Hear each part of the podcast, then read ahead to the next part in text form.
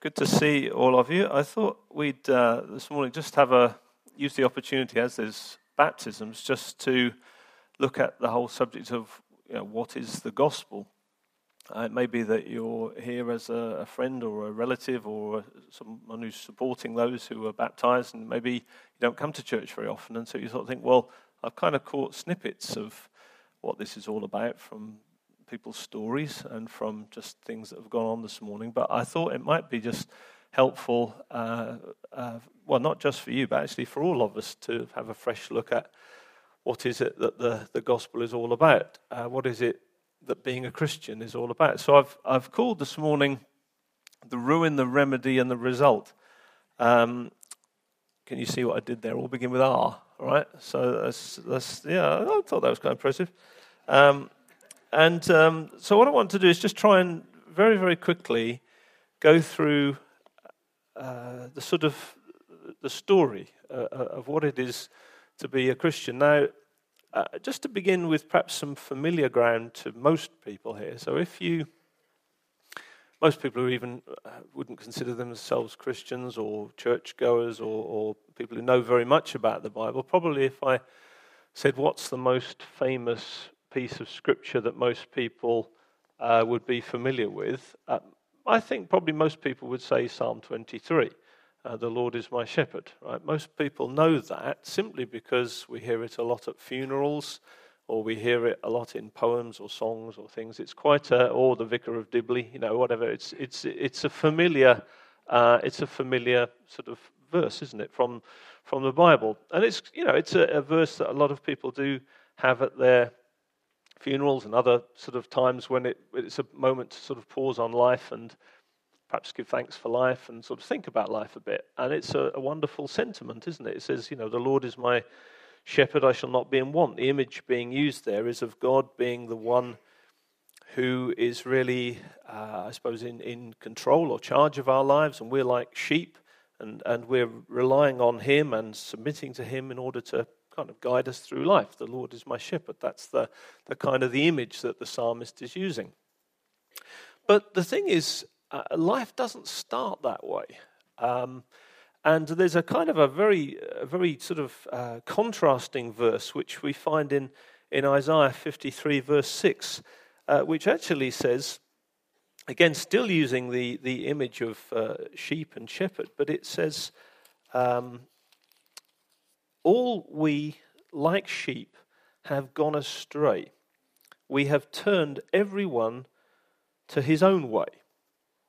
So, on one hand, you know, the Lord is my shepherd. On the other hand, you know, we all, like sheep, have gone astray. We've turned everyone to his own way. So, we, we actually have to understand that being, having the Lord as our shepherd, or uh, having, uh, being able to sing that or read that with any sense of it being real, isn't how we're born. That, that's not how we're born. That's not how life develops. All of us, um, as we, we, we grow and, and we become older and we take responsibility in our lives and we begin to have our own opinions and thoughts and desires, not one of us naturally says, the first thing we, first choice we make in life, not one of us says, Do you know what? I'm going to make the Lord my shepherd. It's just not what we do. But the Bible says what we do is actually this all we like sheep have gone astray. We, we have turned every one to his own way. There's something within each one of us that's actually deliberately chosen to live without God as our shepherd. We've chosen to go our own way, to be our own shepherds. That's true of every human being that's ever lived and whoever will live. That's what the Bible says. We've all made that choice. Uh, we've, all, we've all deliberately um, made a decision to live without God in the world. And the Bible sometimes calls that. Um, uh, uses the image in the Bible of, of, of the world being like the sea. Uh, and it's like the sea of turbulence, the world being very turbulent. It's saying that all humanity is like at sea, lost at sea. There's loads of, loads of opinions and decisions and choices and, and ways of living that mankind has embraced, but all of them are choices and turnings away from the Lord. We're, we're responsible um, for that choice. We're not accountable to God. We're not obedient to God. We just do our own thing. We don't belong to Him, as it were, as we see it. We just see ourselves as, as uh, masters of our own destiny. That's how uh, we're born. That's how we develop in life. And the Bible makes that very clear. We all, like sheep, have gone astray, everyone to his own way. And It kind of says there, everyone's kind of made his own way. Each of us, uh, if, if you are a Christian here, uh, or if you're not, you, you will remember before you were a Christian, you all had your own opinions, your own ideas, your own you made your own mind up about things that you believed were true or didn't believe were true, ways you lived your life, things you chose to do or not to do.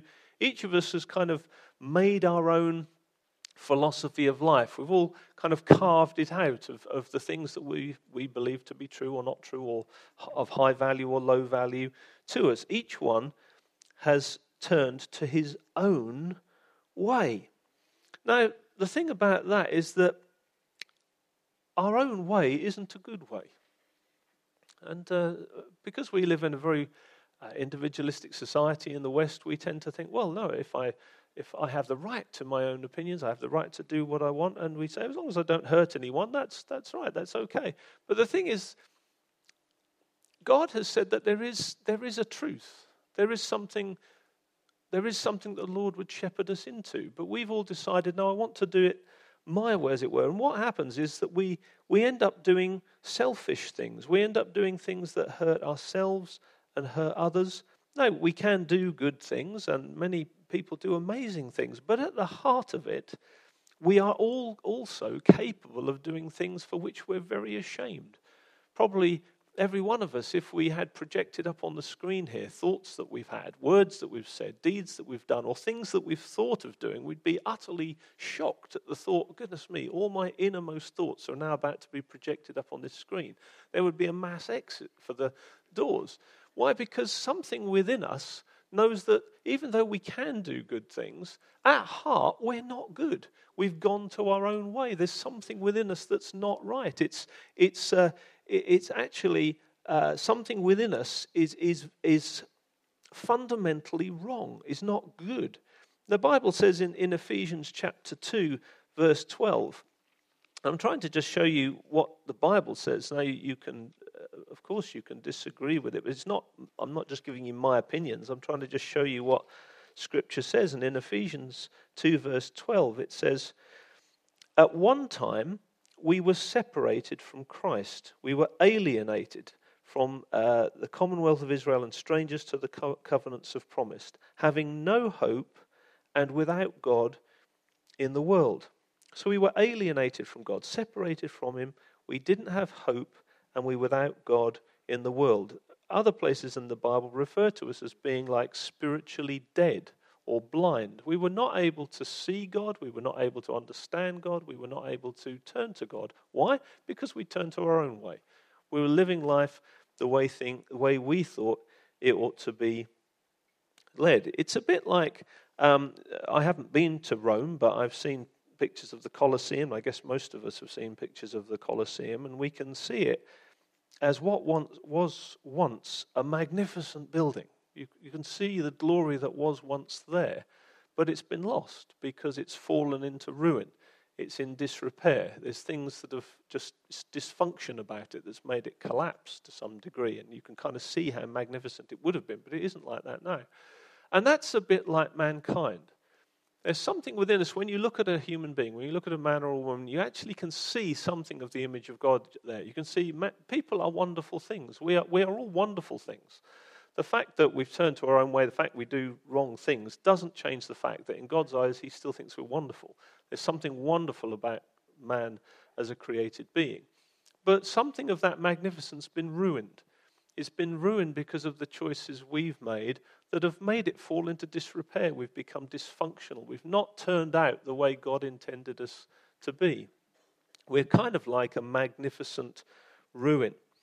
And because of that, we, we, we live in such a way that hurts ourselves and hurts other people.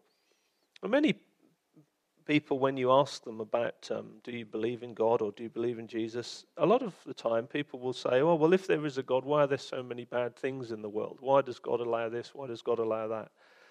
Well, the fact is, most of the stuff that we look at in the world that is painful, tragic, awful, most of it actually has its origins in the way that man has behaved. We are responsible for things that then have, we do something that then have, has effects. Even creation itself, because of man's uh, sinfulness and turning from God, even creation itself, the Bible says, is, is now in a bondage to decay. And even when we see natural disasters and things that happen in the world, it's because the world is not functioning the way God made it to. Everything that God has made in the world is now a magnificent ruin. It's, it's fallen, it's dysfunctional, it's decaying. There's things within it that cannot rectify themselves. No matter how much mankind tries to work together to put everything right in the world, he will never be able to do it. Why? Because at heart, we are like sheep who've turned and gone our own way. And there are consequences to that. So there's a ruination that happens uh, because of the way um, we've lived. I watched on, um, and sometimes we, we can think, um, yeah, but finding, finding the meaning of life, finding fulfillment in life, finding success in life, that would rectify everything. And I remember watching uh, just, just this, this week um, an interview with um, uh, Matt Damon, you know, who plays Jason Bourne, and he won an Oscar for some film he was in, and he when he was very young, and he was he said that uh, he remember he remembered sitting in his living room the evening after he'd won the Oscar uh, in his 20s and looking at it and, and saying to himself, I realize this is not it. This is not what life is all about. And he said, I'm so glad I won that Oscar now because if I'd lived all my life longing and waiting for success and thinking if I achieve that, that will make me fulfilled. That will make life make sense. That will make my whole life fulfilled. He said, if I'd have lived like that, I'd have wasted my life chasing something that when I got it, I realized didn't do it for me. No, I don't think he's a Christian in any way, but he's realized that just choosing our own way, pursuing things that we think will fulfill us, pursuing things that we think are our right or the things that we need to make us happy, none of them, whenever we, whenever we finally catch them, if we do, although most of us spend life chasing after things we never get, but most of us, when we do get the things we've pursued, actually realize, do you know what? Two or three days later, you think, well, what am I going to do now? It's like there's something within us that, well, it just hasn't done it. it just, I thought I would do it, it just hasn't. Be it possessions, holidays, relationships, uh, personal fulfillment, achievement, money, all the things that we might uh, go after. N- none of it, none of it makes anything in our lives make sense. It doesn't, it doesn't tick all the boxes. So there's something, the point I'm trying to make is this there's something fundamentally ruined about who we are. Now you might think, crikey, that's depressing. It is. It is. It is utterly, totally, completely depressing. Now, the next part you'll be pleased to know is the remedy.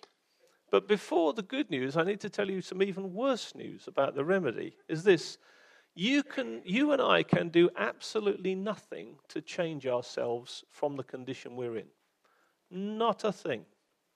A dead person cannot bring themselves to life. A blind person cannot make themselves see. A lost sheep that is miles away from the shepherd cannot find its way home.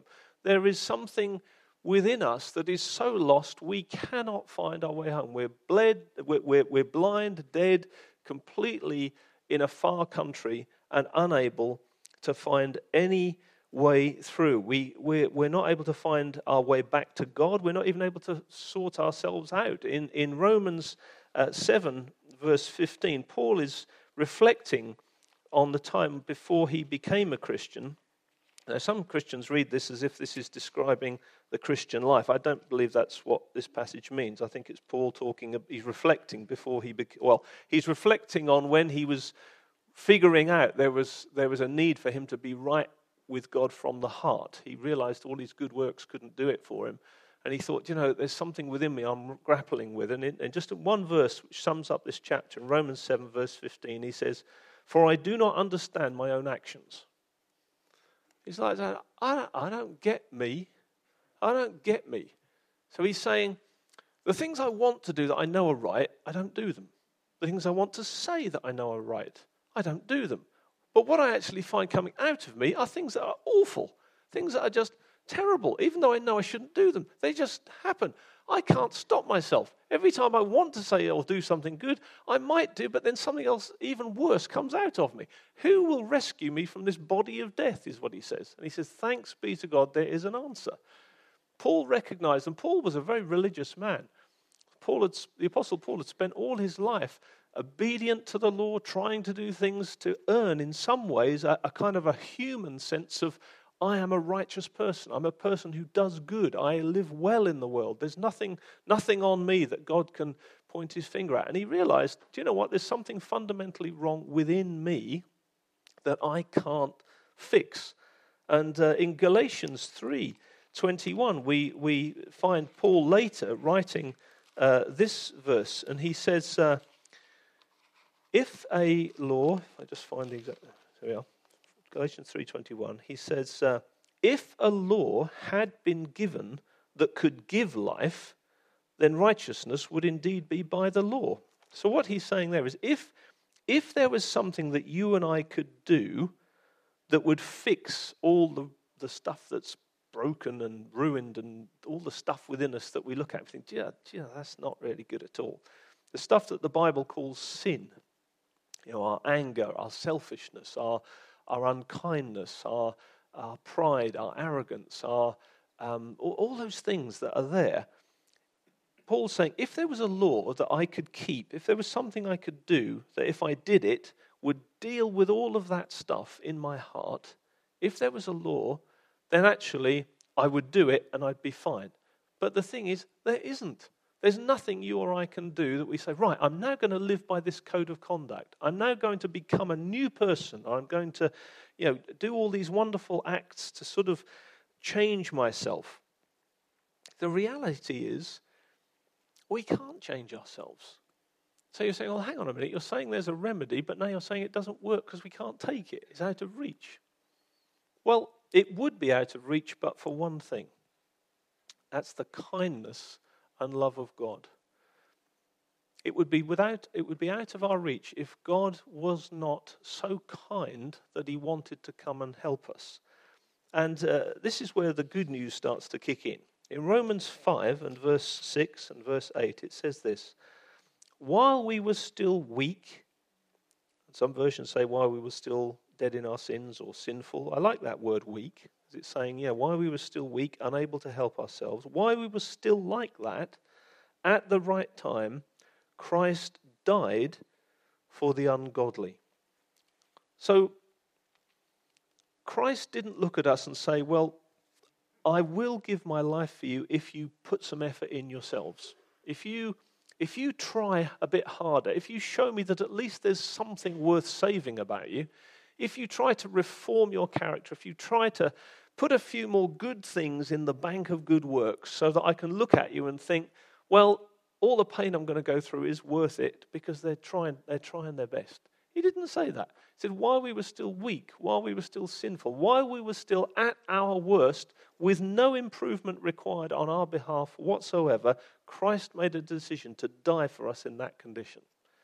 There's something in the heart of God that so loves us that even our ruined condition, even our lostness as sheep in a far country, would motivate him as a shepherd to say, Do you know what? I'm going to go and find those sheep, even though they don't deserve it. I might as well just let them run off and do their own thing. No, I'm going to go and find them.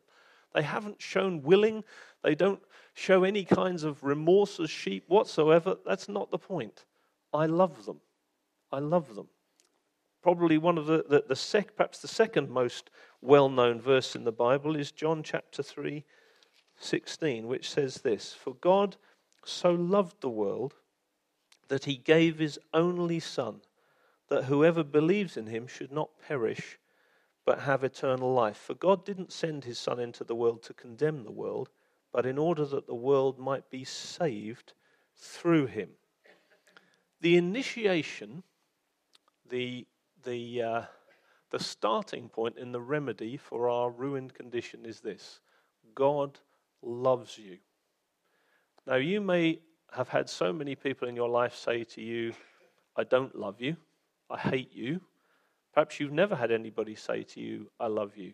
Perhaps you don't love yourself. Perhaps there's all sorts of dysfunctions around love and feeling valued, feeling loved, feeling cared for, feeling someone values you enough to care for you to, at their own cost. Perhaps there's all kinds of dysfunctions about that. Let me tell you this whatever anybody else has said to you or thinks about you in this world, you might not have a friend in the world. God so loved you that he sent Jesus. He loves you. He loves you even in all your ruined condition, no matter how much damage you've done to other people, no matter how much damage you've done to yourself, no matter how ashamed you are of the lostness of your condition, the turning to your own way, the, the, the, the fruit of however you've lived your life, no matter how awful it is, no matter no matter how much you think, you know, what have I done with my life? I've been I've hurt so many people, I've hurt myself. I'm just I'm just not worth saving. God would say to you, "Oh, yes, you are." Oh, yes, you are. And I, I haven't sent my son to condemn you, I've sent my son to save you. Christ is the medicine that heals us. Now, the, the, the Bible is a bit like the prescription. Tells you the truth, but there's no point eating the pages of the Bible.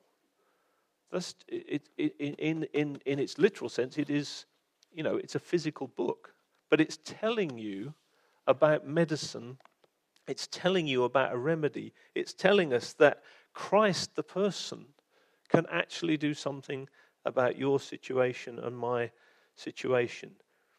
And we do need, you might think, well, couldn't he just come and give us some advice? And so we just kind of, couldn't he just run some remedial therapy groups? Couldn't he, couldn't he just kind of point us in the right direction. What, couldn't he just come as our counselor? The Bible says he's a wonderful counselor. Could, could Christ not just come and, you know, a bit like Gandhi, sort of stride majestically around the world, giving people lots of good advice? And many people do falsely say, oh, Jesus was a great teacher, great teacher, helped humanity. Well, actually, that's such a silly thing to say because Jesus fundamentally in what he taught said this there's no hope for you. That's actually what he said. There's no hope for you unless you believe in me. And what's more, I'm the only way of salvation, nobody else. And people say, oh, he's a great teacher. Well, he, shut himself into a very exclusive opinion that he was the way of salvation, everything else was false. So the remedy is Christ himself, not just what the Bible tells us about him. You see, the thing is, we're, we're all guilty for the things we've done wrong. Imagine what it's like if you watch the news uh, or you read in the paper about someone who's committed some really, you know, bad thing. And somehow justice hasn't been done. They've got, they've got away with it, or the sentence was not appropriate, or there wasn't enough evidence, but, uh, you know, or there was something went wrong as a technicality and they got off. How many of us feel very that that's not just? Uh, am I the only one? Do you feel this uh, sense of injustice if someone kind of, you know, you think, well, that, that, that, that's not right. That's not right. Now, where does that sense of justice come from? Well, it comes from God because we're made in his image. And going back to the Colosseum idea, there's something within us that actually says, no, if, if someone does something wrong, there is justice. Justice has to be done. There's something fair about that. There's something right about that. There's something that within our humanity that says, no, justice uh, justice must be done. You don't have to be a Christian to believe in justice. It's something within us that says, no, this is, this is how life uh, should be. Now, God, therefore, is just when he says to us, I made you, I gave you life, I gave you the world to to govern human history yourselves. I gave you everything in the world, but each one of you has turned to his own way, and you, you, you, you, have rejected me. You've sinned against me. You've turned from me. You've rebelled against me. Therefore, because I am the judge, justice has to be done. And the Bible says that the soul that sins, it shall die. The Bible says that um, it's appointed for man once to die and then face the judgment. What that means is this each one of us, when we die, we will stand before Christ and give account for how we've lived in reference to Him. He's the one who's given us life. Now, whether we believe in God or not doesn't change the fact that if it is true what I'm telling you, He is still there. even if we don't think He is. I mean, I've never been to uh, New Zealand, but it is there. I'm reliably informed. It's there. Doesn't change the fact, because I have no personal experience of it, that it's there. And many of us think, well, if I don't believe God, he's, if believe in God, then he's not there. No, no, really. Just think what you're saying. If he is there, and if the Bible is true, which I believe with all my heart it is, and the, the, the Lord has given us such a clear way of salvation and has, and has shown us the truth, although even this, see, if you're a Christian here today, even the faith that you had to believe what I'm saying was a gift of God. Even that. It's just how lost we are. I mean, becoming a Christian doesn't, even if I could present the most incredible justification for the Christian message, it would do nothing to bring anybody to Christ. The only thing that can do it is God's Holy Spirit awakening your heart to suddenly think, do you know what? I was blind, now I see. I was dead, now I'm alive. This, I, I, I can now see Jesus is the Savior. But we are accountable to Him. And the last thing is, is then the result. So the remedy is Christ. How, how, does this work then? What's the result? Well, in John chapter 1 and verse 12, we have this wonderful promise. Uh, it says, To as many as received him, gave he the power to be children of God. Let me just find it. I'm just going to look it in the wrong place. To all who did receive him, who believed in his name, he gave the right to become children of God, who were born not of blood, nor of the will of the flesh, nor of the will of man, but of God. To all who did receive him, who believed in his name, he gave the right to become children of God. So, how does this work? Right, let, well, let me give you a quick illustration here. I just have to borrow a chair. Hannah was worried then in case I was going to ask her to do something, but no, you got away with that, Hannah.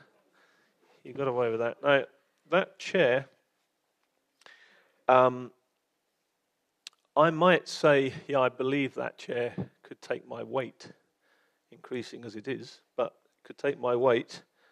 I, I might believe technically that that chair can take my weight. But that doesn't actually that, that actually isn't complete faith, is it? That's just theoretical faith. For me to actually for me to actually show that I really mean that, that I really de- do deep down believe that that chair can take my weight, I have to actually sit on it and not hold on to other things just in case it gives way or have some other supports around. You know, I, I can, you know, do what I like on the chair. You know, I don't need to worry about the chair's capability of holding my weight. Why? Because I've got complete confidence that that chair is able to take my weight. Now, that's a picture of what it is to have faith in Christ. See, Jesus said, I am the way, the truth, and the life. No one comes to the Father except by me. It says, to as many as we've just read, to, to all who did receive him, to all who did receive him, in other words, put their confidence in him, sit on the chair, stand on the chair, jump up and down, whatever. To as many as did receive him, gave he the right to become children of God. Becoming a Christian isn't a great big ritual of ceremonies, and there isn't like 24 weeks of you know learning great big chunks of the of Leviticus all about goats and things before you have to you know you might qualify or get a certificate at the end you know you, you can become a christian this morning simply by saying do you know what I can see that Jesus is the Savior. I can see that He's the Savior. I can see He is the Son of God. I can see that, that He loves me, that He died for me.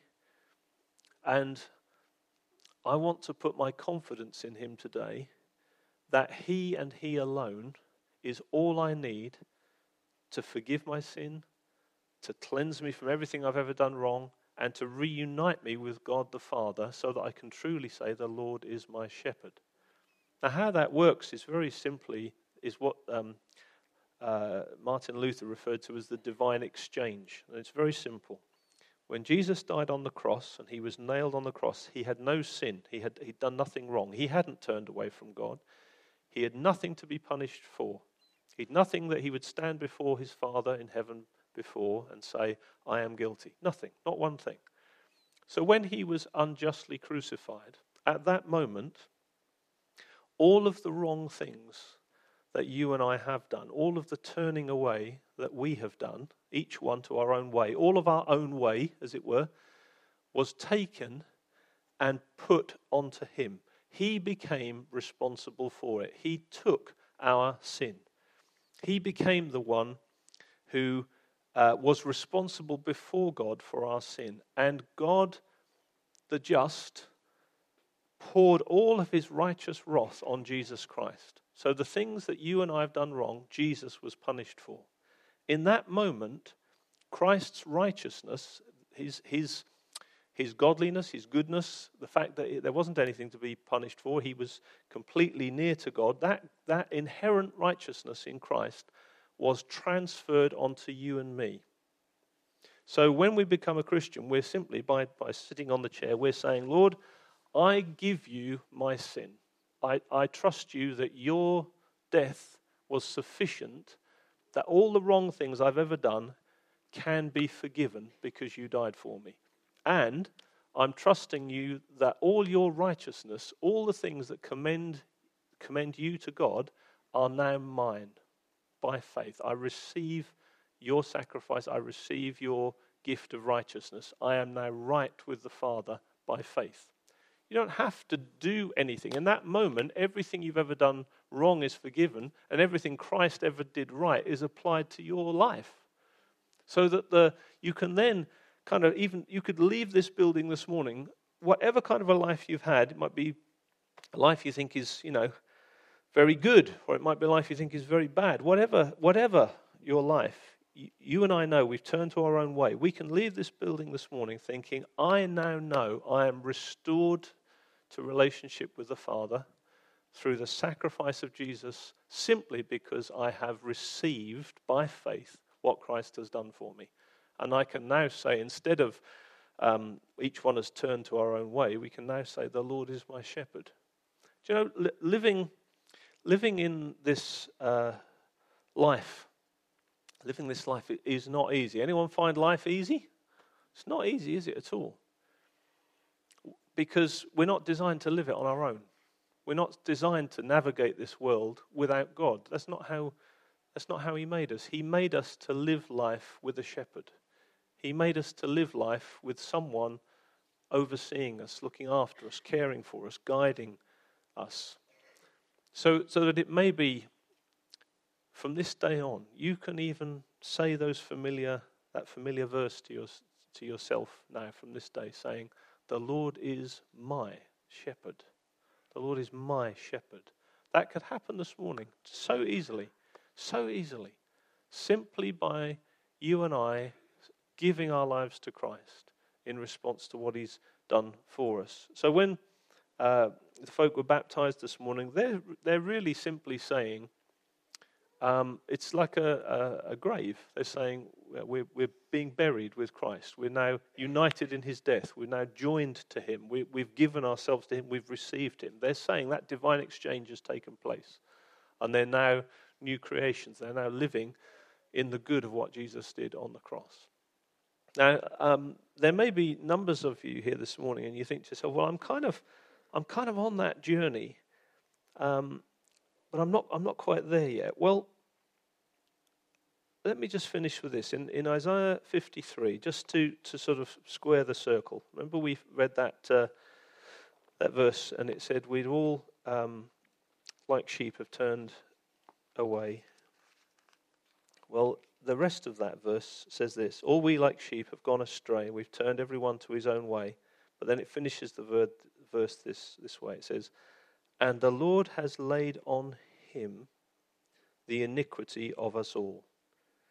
What that's saying is, even though we might have gone our own way, the Lord put all the wrongdoing we've done onto Christ so that we can actually walk free this morning knowing his forgiveness, knowing his salvation, knowing his love for us. So, would you like to just stand with me? And uh, I'd just like to pray for us this morning.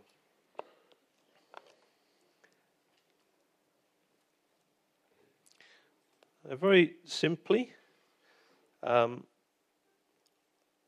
I just want, if we could just sort of shut, close our eyes and just uh, be in a, a, moment of just sort of you and God, just just you and God, right? Now I'm fairly sure that there'll be a number of people here this morning, and you know, at the moment you're kind of think you're thinking to yourself, well, I know I'm not back with the shepherd. I, I know Jesus isn't my savior, but something within me just makes me know that what I've been hearing this morning is true. And you may not know everything, you may never have opened a Bible, you may not understand everything, but you know what? We can get saved on a scrap of truth, and then we go on a journey of discovery. Right? All we need to really simply do is say, Jesus, I believe you are the Savior. And I'm putting my full confidence in the fact that you died for me, and I receive you this morning as my Savior. It's a very, very, very simple thing that the, the most uneducated person can do, and the greatest philosopher in the world can marvel at. It's the same for all of us. We're all on that same level playing field. Just us and God. Strip everything else away. It's just us and God. So if you think this morning, I would like to really talk with someone, pray with someone a bit more about that. I would just, I just feel that yeah, Christ is knocking, as it were, at the door of my heart. I know I've got to get right with God. I know I've, as it were, I want to come home. If that's you, just while everyone else's eyes are shut, just put your hand up and then just pop it down again, just so I can see how many people? Thank you. There's one lady there. Anyone else? Just put your hand up and then put it down again, just so I can see who you are.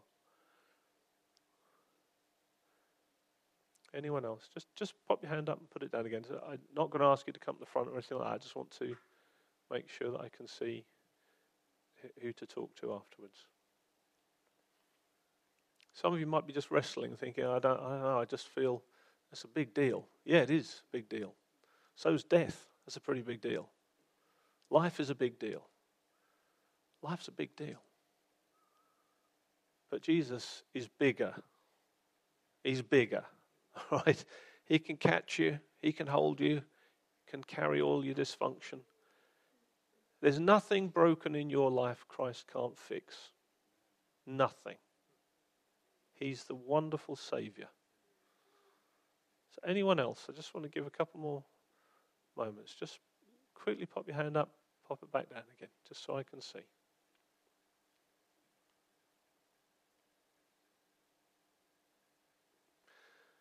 Well, Father, I thank you that you are at work among us this morning and you're desiring to bring people to know you who don't know you so that they can say, Do you know what? The Lord is my shepherd. And I pray, Lord, for any that want to just make that response, those who've indicated and those who haven't. Lord, I pray Holy Spirit, bring life this morning. Bring life this morning. Only you can do that, Holy Spirit. That's a work of God. Pray that you just take the words I've used and you'd, you'd cause there to be life now, springing up in people's hearts. Let salvation come to this place this morning, Lord. Let salvation come to this place this morning, I pray. In Jesus' name. Amen. Amen.